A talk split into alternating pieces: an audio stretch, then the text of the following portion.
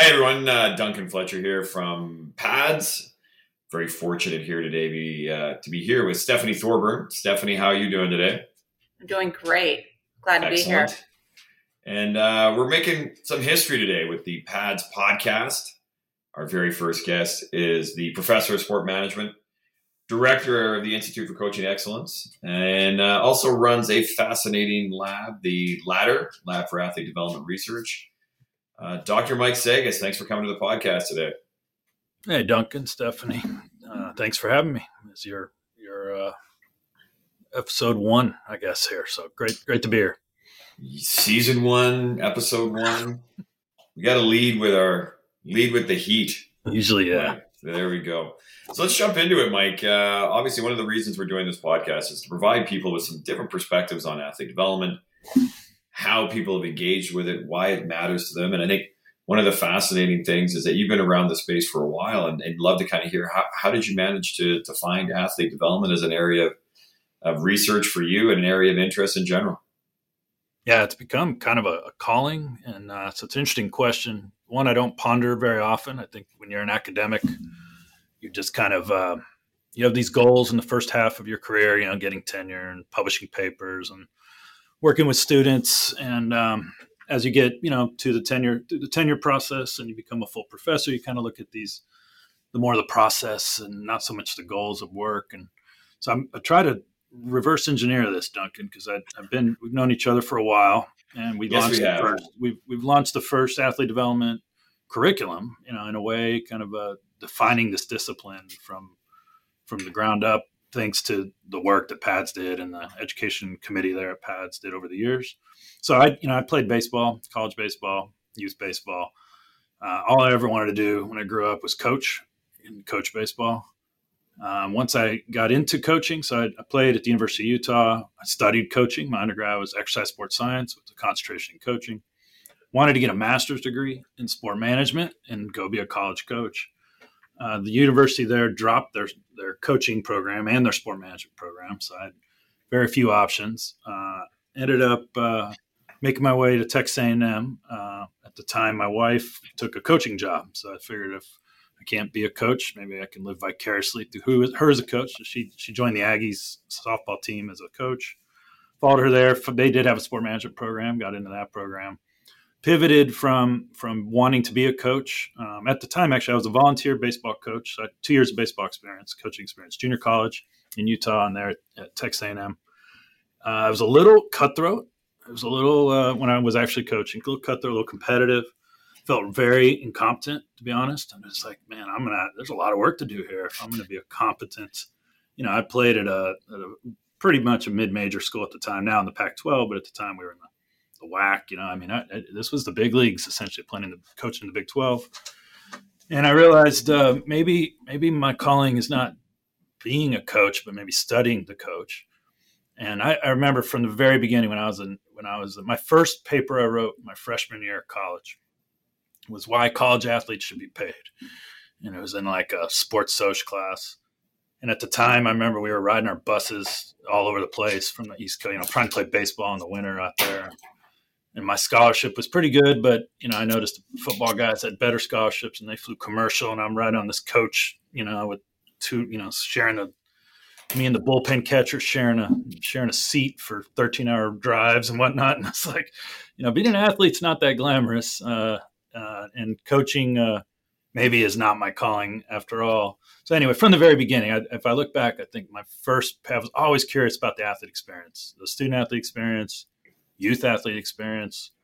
And I knew if I wanted to coach, it was going to be more athlete centered in a way because I had some coaches that were uh, fairly toxic in my career and uh, set me back in some ways. And then I had some coaches that completely changed my life, you know, and and gave me the the, the confidence, the competence, and and the nudges I needed to to uh, achieve things. So I realized the power of a coach. I realized the this how dependent we are on coaches.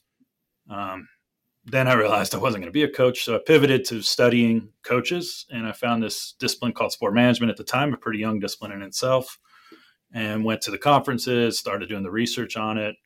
My first uh, research paper was on uh, underrepresentation of women in coaching. why so many men were coaching, and, I've, and since then I've done a lot of work around coaching. Found you guys. I'm trying. I was trying to think. I think the, your very first summit, maybe in Orlando, had to be ten years ago. At the time, I was here already at the University of Florida, so I spent seven years on the faculty at Texas A&M grad school, and then seven years faculty. And I'm in my 14th year here in Gainesville. And it was probably about a decade ago. I saw something across our list serve, this thing called athlete development. I looked at the philosophy of it, and the conference was down in Orlando. I couldn't go at the time; I had a conflict.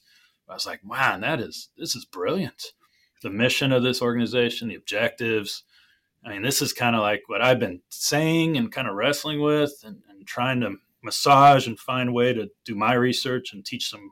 You know, when I teach a sports social class at the time was the closest thing we had to athlete development. We always talked about athlete well-being, athlete health, athlete transitions but here we now had a, a, name for it, you know, and a curriculum and an umbrella that, that connected all these dots. And it was what I also loved about it. It was I would call it more of a meso discipline than a micro discipline. You guys have breadth, you know, and you need breadth of knowledge. And I'm or like uh, Epstein calls range. You have range in your knowledge base, and I'm that's that's me in a nutshell. I have range. I, I love to connect complex things from multiple bodies of knowledge and assumptions and whatnot. So so I think uh, I've ended up finally getting to one of your events down at WWE. Got in the ring a little bit. We banged it around, you and I. And, uh, yeah, we did. And I think if I remember correctly, we found out both to our collective shock that the the ropes around the outside of those things are made of tugboat cable. Uh, so when I threw my back into it, yeah. I just about broke into tears because the thing wouldn't move. So I just remember being shocked that yeah. that was what was going on. So yeah, absolutely. So that was probably you and I in the corner both having a good cry after running into those things.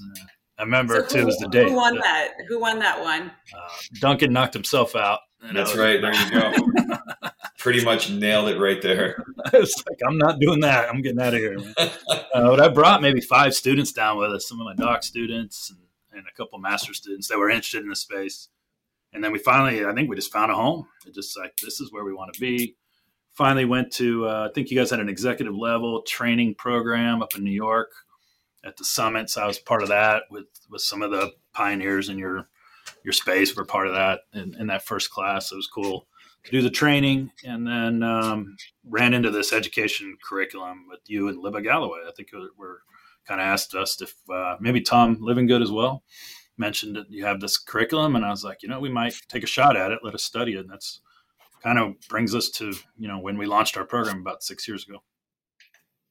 Absolutely, no, I think that's uh, that's a great kind of background or kind of how you got into it. I think it was, one of the things I was, was kind of laughing at. You were going to study coaching, and then you married a coach. So would you have your own lab on a day to day basis? You were working with there, right?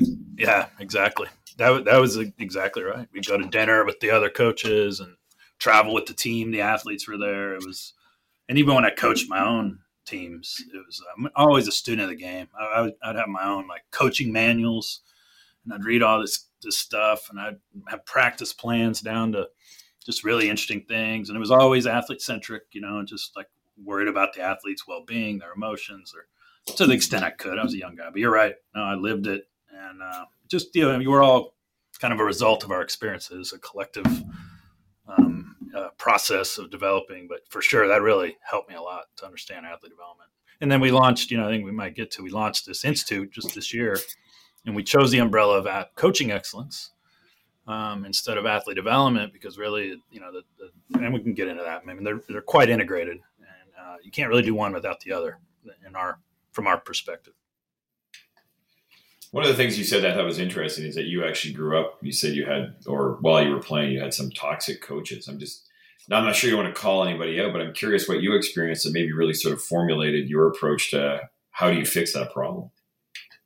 Yeah, and that that was really the the the knock in the side of the head that got me thinking about this. It's like you know because I had this amazing coach in the latter half of high school that really changed my life and became maybe the most mm-hmm. important male figure in my life and it was a catalyst for me to even go to the university. I went to the University of Utah, and just even to play in college, this guy just changed my life.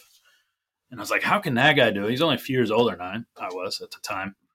Um, and then I went to college, and this dude, man, he just he's just a old school, and uh, it, it beat me down. It beat me down. I thought I was just soft. I learned a lot from this.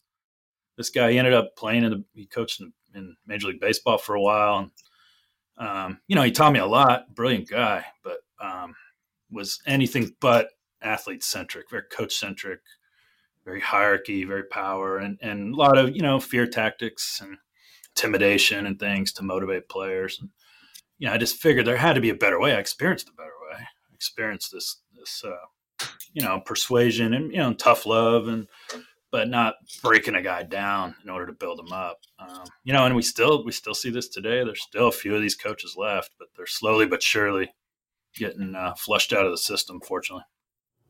That leads me to to my question. You discussed briefly about the coaching excellence as well as the athlete development work. So, what are what are the tools or tips or resources that you're providing the coaches to be a more effective coach in the way that they're dealing with their athletes? And then for the athlete, they're not always going to get the coach that they resonate with, that coddles them, um, that provides discipline yet love and structure. So, what are some techniques or resources or tools that you're utilizing so the athlete can be successful regardless of the coaching style, and for the coach to be aware of um, the effectiveness when they're not that old school diehard coach, um, but view the athlete kind of that holistic approach, which is what athlete development really is all about. Yeah, and I, I think that the latter, where you ended there, is kind of the the main question of our day right now in coaching and athlete development is you know the, the dynamics have changed uh, uh, dramatically they were gradual and then after covid and i'd say the summer of 2022 where we saw 2020 when we saw you know more power just the power dynamic shifting a bit so how do we how do we keep athletes well and not damage them and not exploit them yet still get absolutely every ounce of energy we can out of these young people and, and help them reach their goals, you know, at the same time while the coaches reaching their goals. So it's a focus on the process, I think is where the pivot was. We partnered our coaching curriculum. We've partnered with an organization called What Drives Winning. Um, and um, I would say a real thought leader in the space, uh, Brett Ledbetter. We hired our former soccer coach here, Becky uh, Burleigh, who coached 23, 24 years for the Gators, won a national championship in her second or third year. Um, she's now our professor of coaching, professor of practice of coaching. So we've, you know, and they they do basically adhere to the same um, principles that that I just mentioned. Though it's about character development, it's about the process, it's you know the athlete second, the process first, um, and they've it, what I like about what they're doing for us for their space and what they've integrated in our classrooms is they they've taken more of a grounded approach which I appreciate. And in some ways, they haven't really looked at the body of knowledge that we have in coaching and say, right, here's the curriculum and the discipline, and we're going to build something top down. They basically went to the athletes first, and then they went to the coaches and the people that support them, the sports psychologist, and like Jim is a real influential figure, and, and uh, he's he's been um, a PAD speaker in the past.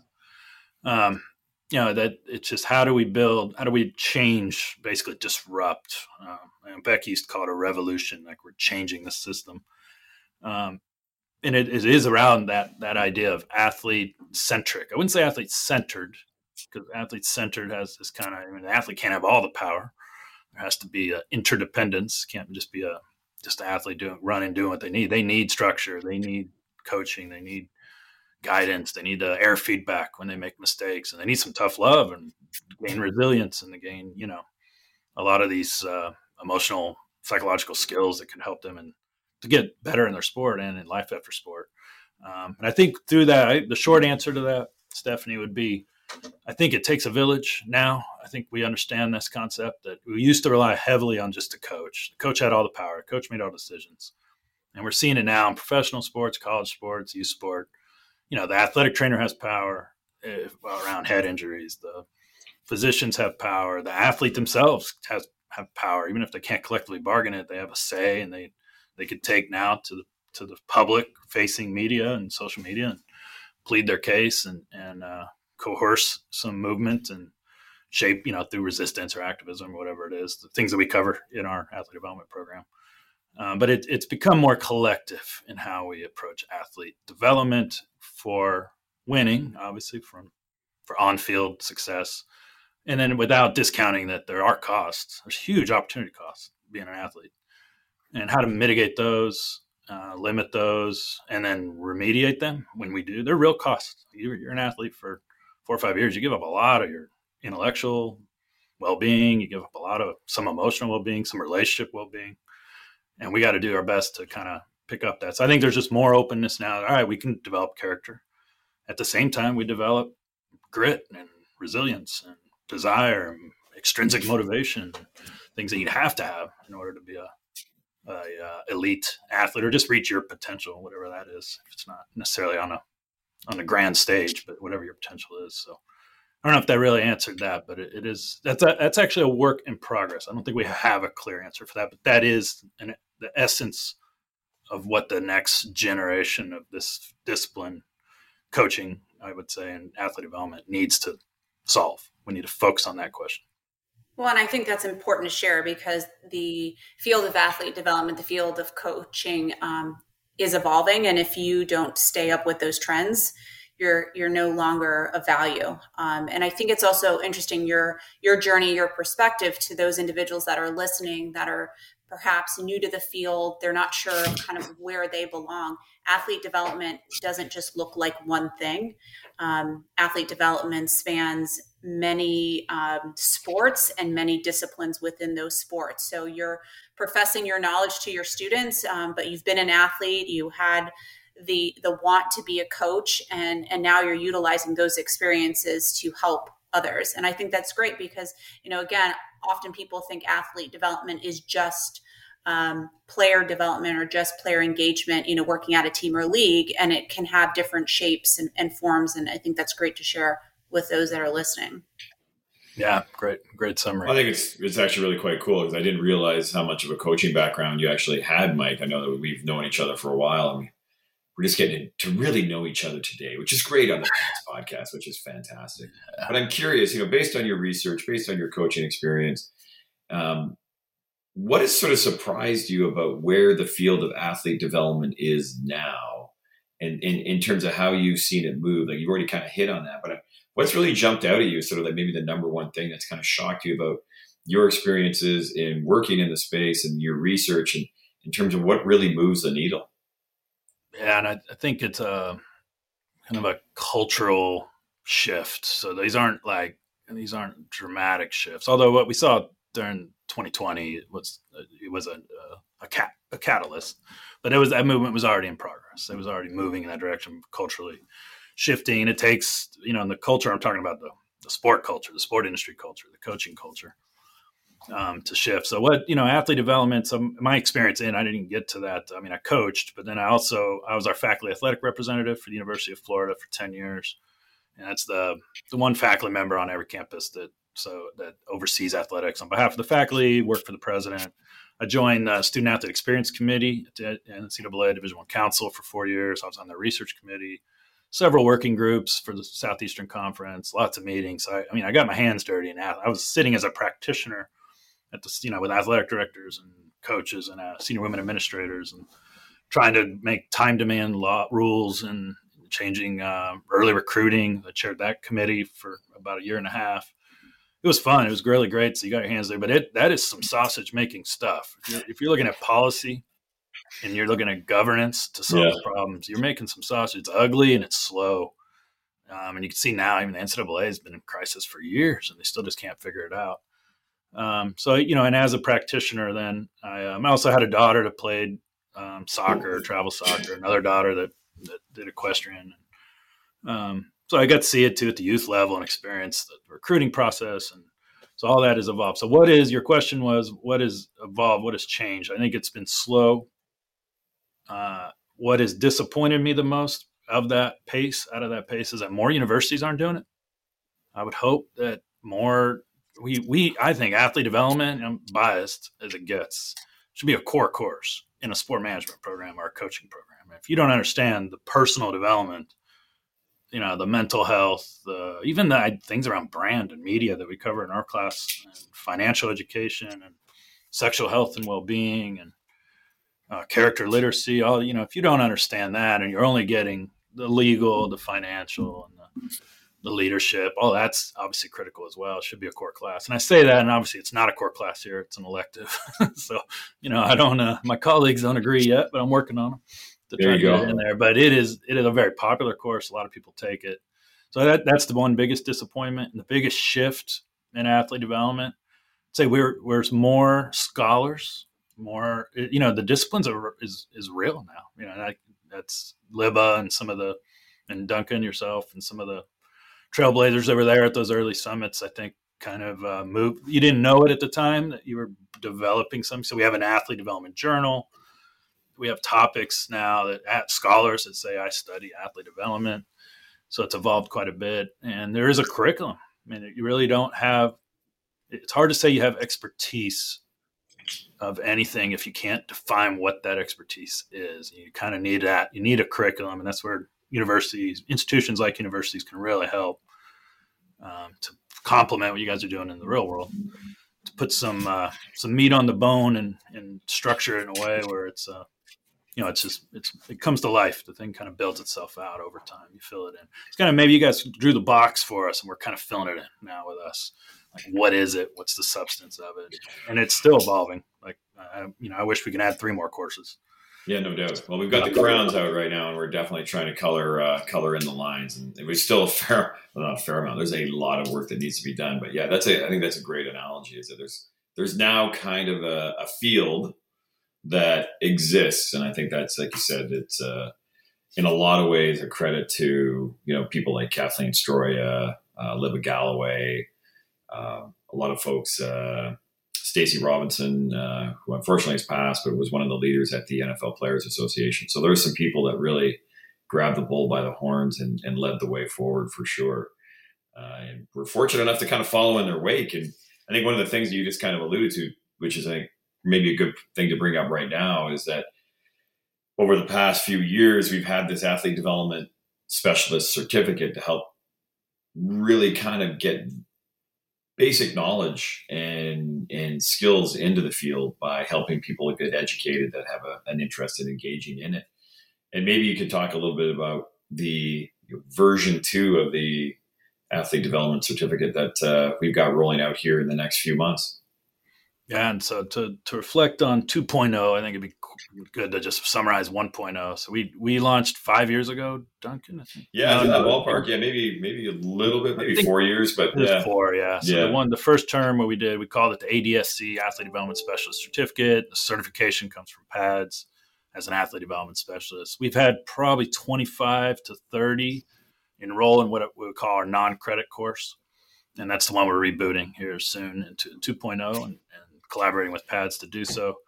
Um, but we offer that same curriculum in our master's degree, and we're close to 100 students. We're in the 90s that have received that credential. Which again, now these are not all people going into athlete development. None, not all of them aspire to go into athlete development. You know, I'd say maybe 20% of them would love to be, you know, work for the PAs or the teams or the leagues or, or be an entrepreneur in the space or something. But but all these people are leaders and working as coaches, and they have this this knowledge, which is great that they they adhere to it. It's been a highly rated class, very popular class. Our by far our most popular elective is is the athlete development course. I mean, it's 60, 70 grad students, all graduate level right now. Um, although we've done some work at the undergrad level, it's just certification is all graduate level right now.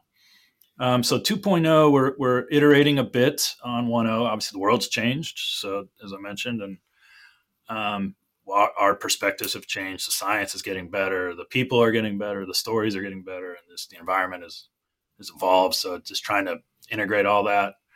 Uh, it's similar in structure. The curriculum guidelines have not changed for PAADS. It's the same, but obviously, what is covered, how it's covered, why it's covered in each of those, and the you know there's a lot of liberty within those curriculum guidelines to, to go different route. What's different about this one is I think it's much more collaborative. Duncan and Stephanie, you guys both know you're we're bringing in talent from the industry. These are PAADS um, members, uh, practitioners in the field, so giving us the stories and the practice of athlete development, and then we're you know we're backfilling that or just kind of complementing that. I would say is the best way to do it. Back complementing with science around athlete development to the best of our knowledge. So we have um, six modules, uh, very similar to the first um, iteration of this. First one is working in athlete development. I think most people don't know what this is. Um, I, I, actually critique in my first lecture PAADS PAADS definition of athlete development is not very good. It's like overly broad and inclusive. If you watch my lecture, I say it's just yeah, it's a it's didn't show much courage in that definition there. But I understand why you're trying to be all inclusive and bring a lot of people in to the umbrella. So we we go a little, we take a little liberty and go down and say it's athlete performance development plus athlete personal development uh, plus at the at the now at the college level and, and at the professional level it was athlete business development. So they have to understand the business, the brand, the the their own part in the game, even behavior within the game and the rules of the game operating within that structure. So similar, um, we're not going to change the model. We have an athlete development literacy model that we built the whole curriculum on, and that's basically what the athlete should know. They have to be literate. We always talk about financial literacy, media literacy, but you can have professionalism literacy, you can have transition literacy, you can have um, emotional health literacy, and you can have you know sleep literacy. Just you know, these are all the things that PAADS has been has been educating their their membership on, and we're just bringing it down into a curriculum level. Uh, we did, I would call it, we're still under that umbrella, the, the cognitive, the performance side, you know, we cover that really well in sports science, cover it really well in a lot of other disciplines. You know, we know performance, we know technical, tactical coaching, so we don't cover that at all. We, we know quite a bit around um, sports science, performance, performance psychology. So we just give a real introductory, basic cognitive understanding of that. And then we take a deep dive in athlete personal development. About 90% of our certificate is, or the, the, the course is in that space, the personal development. Within there, we do athlete media branding, literacy, athlete career and transitions, um, athlete mental health and psychological, emotional health, well being, um, and financial literacy for uh, financial education literacy for athletes. we I would we focus on two buckets now. I think previous we kind of amalgamated all. We're trying to have two tracks more of a collegiate student athlete track and a professional track and and we've been able to integrate talent like i said so we you know recently had a great maybe you can reflect on that you did an interview for us you see duncan's uh, duncan's uh, grizz look in our classes now if you take this class you see i've seen duncan when he wasn't so grizzly but uh, he looks great on our cam on our. Say the old uh, COVID beard. It's a little. Uh, it's all over the place. The COVID made an COVID beard made an appearance, and you're doing a great job really just pulling some extract asking good questions of these practitioners. And you know, like we did one, the difference between pro and athlete development. Even though we have two tracks, there's a lot of complementary transferable knowledge and um, and a lot of just just really it's been a really great um, development process to get all this information in real time now. You know, I mean, it's the 2022, we're going to keep evolving it. 23, we'll add more content. 24, more content because it is evolving as we talked about slowly but surely. So so 2.0 it, it is a it is more practical than 1.0. Um, it is still underpinned by the best science, the evidence that we have around this. Uh, our wheelhouse is career transition and development. Uh, it's probably the, where we get the heaviest lift of us, where you see UF facing education. But where we don't have expertise, we brought it in.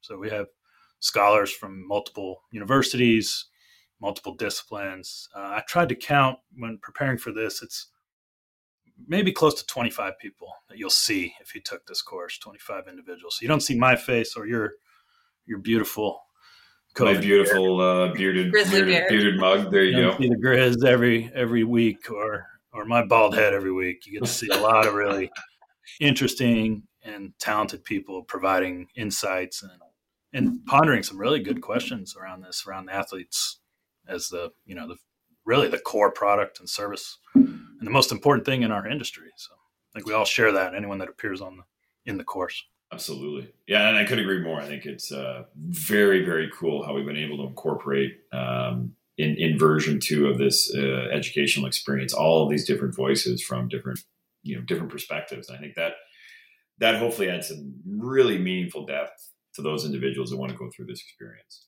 So as we're uh, getting close to wrapping up here, I'm going to throw it over to my colleague Stephanie to rip the second last question of the podcast off here. So, Steph, over to you. What do you got?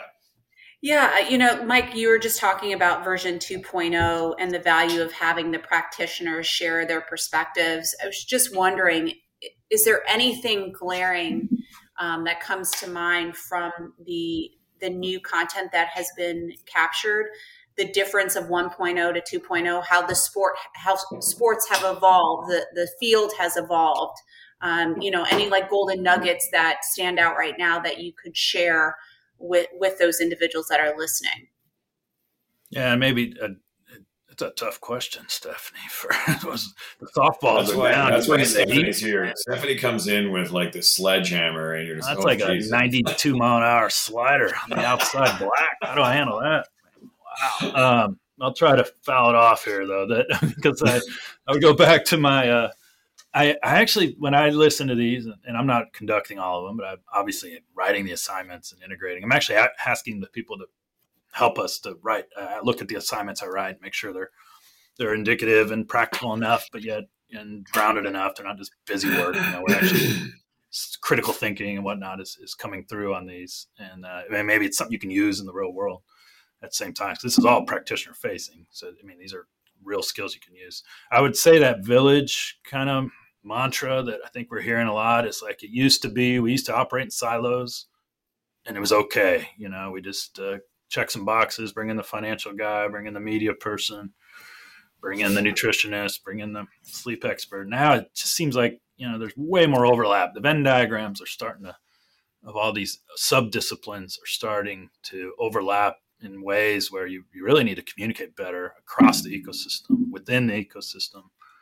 Um, and you got to have language to do that uh, you know so I, I, think that we're seeing that as well. A lot lot more commonalities between the different areas than you know they all have kind of the same um, they have different verticals but they all kind of have the same goals in the end. And so i would say that's one new um, and it changes the way we're we're teaching it too. Like our assignments are now more integrated across modules rather than just saying, you know, we might bring up some media principles now in transition and career. And, you know, we cover elevator pitches in career. We're bringing it into covering it as well in your branding because, you know, those are the kind of things you need to be able to communicate. So more integration and more integrity into the curriculum rather than just uh, siloed approaches to surrounding this thing that we call athlete development. Yeah, I, I love what you just said because I think that you're you're really alluding to where this whole thing is really going, and I think that's been fascinating from my perspective as you look at athlete development continue to evolve. And like you said, there's been these silos that have sort of existed across the entire industry for some time. And you know, you've got medical, you've got nutrition, et cetera, et cetera. And the fact now that you're starting to see the athlete development professional become the center of that hub, I think is absolutely fantastic and critical because bridging that information amongst all those uh, different areas of expertise and bridging that back to the athlete and then bridging the athlete into those environments is absolutely critical in order to drive performance and uh, I know that I'd had that conversation with you. I've had that conversation with with Kathleen, and we were talking about this as you know, as you know, four or five years ago. Is that it looked like where this was going? So it, it's interesting to uh, kind of see it begin to happen. And, and, with that being said, Mike, I guess the last question I have for you is that if you were to put on your future goggles here and, and, and look into where this is going over the next five to 10 years in terms of the field of athlete development, what, what do you see happening uh, in the industry? And, and, you know, if you were to hazard a guess, what does it start to look like a few years down the line? Hmm. And I'd have to check my biases, my hopes and dreams for you know a core course, maybe a major, an athlete development major would be awesome. That was had a following. Um, right now, we found our home in sport management here at UF. It seems to be a good home, but you never know. Um, you know, we have one journal that you know PAADS has been supporting. We've done some, you know, we're starting to disseminate original content knowledge around this umbrella. So you know, I'd say the the future. I think it's you just you almost you alluded to it there is we found some breadth in our approaches. We're less siloed. We have to be more integrated have more integrity and and vertically integrate what we're doing rather than horizontally just hoping for the best. But pulling the athlete into that is kind of what you alluded to there. That's harder to do. That is much harder to do. And i i actually i break down a bit myself when i start working with athletes particularly college athletes. I think I'm not sure I'm communicating in the way I need to. Um, this is where our coaching curriculum, this, this guy, brilliant at bringing in the athlete perspective. There's just so many interviews with athletes that he can extract a nugget and even if it doesn't make complete sense on its surface, you know, extrapolate what that means for practice for a coach. Um, so I would hope that's the next gen. I don't know if it's going to take science and practice, maybe another crisis to get us there, or two. You know, collapse of the NCAA will get us there, or something. Whatever. You know, we always say that was it. Or Congress interacting. Stop wishing, Mike. Stop wishing. I know. I mean, some some major. I mean, this pandemic really moved the needle for sure. Um, in many ways, for in favor of athletes. So um, absolutely, NIL, at least at the collegiate level, and even professional level, the rights and uh, there's more social justice than there ever ever been. There's more rights for athletes, but integrating them into the whole knowledge, body of knowledge and practice and expertise that exists, it's a little harder. I think it's still a little didactic still. Where you know we're the we're the professionals. We work with you. We want you to also be part of community that develops these insights and knowledge and you know maybe can pay it forward in many ways rather than relying on just the professionals to do so so I think that's a great insight, and it's probably a great spot to wrap up this uh, our first podcast uh, for PAADS. So uh, I'd like to thank my colleague uh, Stephanie Thorburn for joining us, and of course, many thanks to uh, Dr. Mike Sagas. Mike, thanks a ton for hopping on with us today. Yeah, Much appreciated. Thanks, thanks for uh, sparring again with me, Duncan. It was good. Round oh, two. I'm sure we'll keep it going, Mike. I'm yeah. sure we'll keep it going. It was good. You didn't knock yourself out this time. It was great. it's the way to thanks, do it. Thanks for having me. It was good. Good All right. Awesome. Thanks very much.